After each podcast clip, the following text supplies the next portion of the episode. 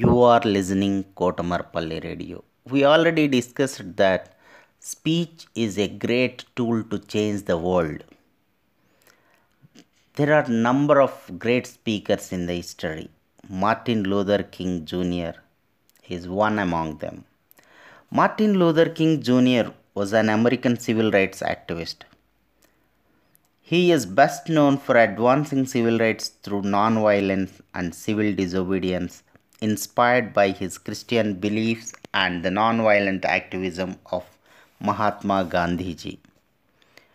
Martin Luther King's acceptance speech on the occasion of the award of the Nobel Peace Prize in Oslo, December 10, 1964, is a great speech. Today, let us listen to that speech.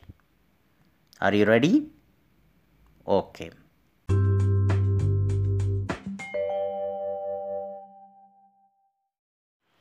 Your Majesty, Your Royal Highness, Mr. President, Excellencies, ladies and gentlemen. I accept the Nobel Prize for Peace at a moment when 22 million Negroes of the United States of America are engaged in a creative battle to end the long night of racial injustice. I accept this award on behalf of a civil rights movement which is moving with determination and a majestic scorn for risk and danger to establish a reign of freedom and a rule of justice. I am mindful that only yesterday in Birmingham, Alabama, our children crying out for brotherhood were answered with fire hoses, snarling dogs, and even death. I am mindful that only yesterday in Philadelphia, Mississippi, young people seeking to secure the right to vote were brutalized and murdered. And only yesterday, more than 40 houses of worship in the state of Mississippi alone were bombed or burned because they offered a sanctuary to those who would not accept segregation. I am mindful that debilitating and grinding poverty afflicts my people and chains them to the lowest rung of the economic ladder. Therefore, I must ask why this prize is awarded to a movement which is beleaguered and committed to unrelenting struggle, to a movement which has not won the very peace and brotherhood which is the essence of the Nobel Prize. After contemplation, I conclude that this award which I receive on behalf of that movement is a profound recognition that non-violence is the answer to the crucial political and moral questions of our time. The need for man to overcome oppression and violence without resorting to violence and oppression. Civilization and violence are antithetical concepts. Negroes of the United States, following the people of India, have demonstrated that non-violence is not sterile passivity but a powerful moral force which makes for social transformation. Sooner or later, all the people of the world will have to discover a way to live together in peace and thereby transform their pending cosmic elegy into a creative psalm of brotherhood. If this is to be achieved, man must evolve for all human conflict a method which rejects revenge, aggression, and retaliation. The foundation of such a method is love, the tortuous road which has led from Montgomery, Alabama to Oslo bears witness to this truth. This is a road over which millions of Negroes are traveling to find a new sense of dignity. This same road has opened for all Americans a new era of progress and hope. It has led to a new civil rights bill and it will, I am convinced, be widened and lengthened into a super highway of justice as Negro and white men in increasing numbers create alliances to overcome their common problems. I accept this award today with an abiding faith in America and an audacious faith in the future of mankind. I refuse to accept despair as the final response to the ambiguities of history. I refuse to accept the idea that the isness of man's present nature makes him morally incapable of reaching up for the eternal oughtness that forever confronts him. I refuse to accept the idea that man is more flotsam and jetsam in the river of life, unable to influence the unfolding events which surround him.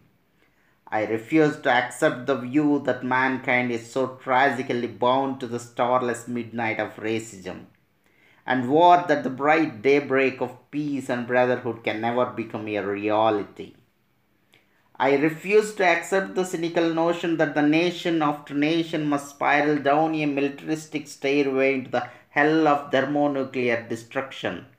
I believe that unarmed truth and unconditional love will have the final word in reality. This is why right, temporarily defeated, is stronger than evil triumphant. I believe that even amid today's mortar burst and whining bullets, there is still hope for a brighter tomorrow. I believe that wounded justice lying prostrate on the blood flowing streets of our nations can be lifted from this dust of shame to reign supreme among the children of men. I have the audacity to believe that peoples everywhere can have three meals a day for their bodies, education and culture for their minds, and dignity, equality, and freedom for their spirits. I believe that what self centered men have torn down, men other centered can build up. I still believe that one day mankind will bow before the altars of God and be crowned triumphant over war and bloodshed, and non violent redemptive good will proclaim the rule of the land. And the lion and the lamb shall lie down together, and every man shall sit under his own vine and fig tree and None shall be afraid. I still believe that we shall overcome. This faith can give us courage to face the uncertainties of the future. It will give our tired feet new strength as we continue our forward stride toward the city of freedom.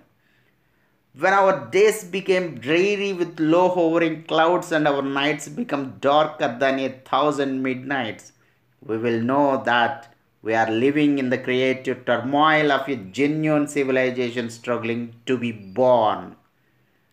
Today, I came to Oslo as a trustee, inspired and with renewed dedication to humanity. I accept this prize on behalf of all men who love peace and brotherhood. I say, I come as a trustee, for in the depths of my heart, I am aware that this prize is much more than an honor to me personally. Every time I take a flight, I am always mindful of the many people who make a successful journey possible the known pilots and the unknown ground crew. So you honor the dedicated pilots of our struggle who have sat at the controls as the freedom movement soared into orbit. Your Honor, once again, Chief Lutuli of South Africa, who struggles with for his people, are still met with the most brutal expression of man's inhumanity to man. Your Honor, the ground crew without whose labor and sacrifices the jet flights to freedom could never have left that. Most of these people will never make the headline and their names will not appear in Who is Who. At when years have rolled past and when the blazing light of truth is focused on this marvelous age in which we live, men and women will know and children will be taught that we have a finer land, a better place, a more noble civilization, because these humble children of God were willing to suffer for righteousness' sake. I think Alfred Nobel would know what I mean when I say that I accept this award in the spirit of a curator of some precious heirloom which he holds in trust for its true owners. All those to whom beauty is truth and truth beauty, and in whose eyes the beauty of genuine brotherhood and peace is more precious than diamonds or silver or gold. This is that great speech by Martin Luther King Jr. and he's extraordinary. If you look into his speech, you will find many things. There is a sequence, rhythm, using the words and quoting the famous uh, sentences, that phrases, and everything you find uh, excellent. And students, please listen again and again, read again and again, practice such great speeches. Definitely, you will become a great speaker. Thank you.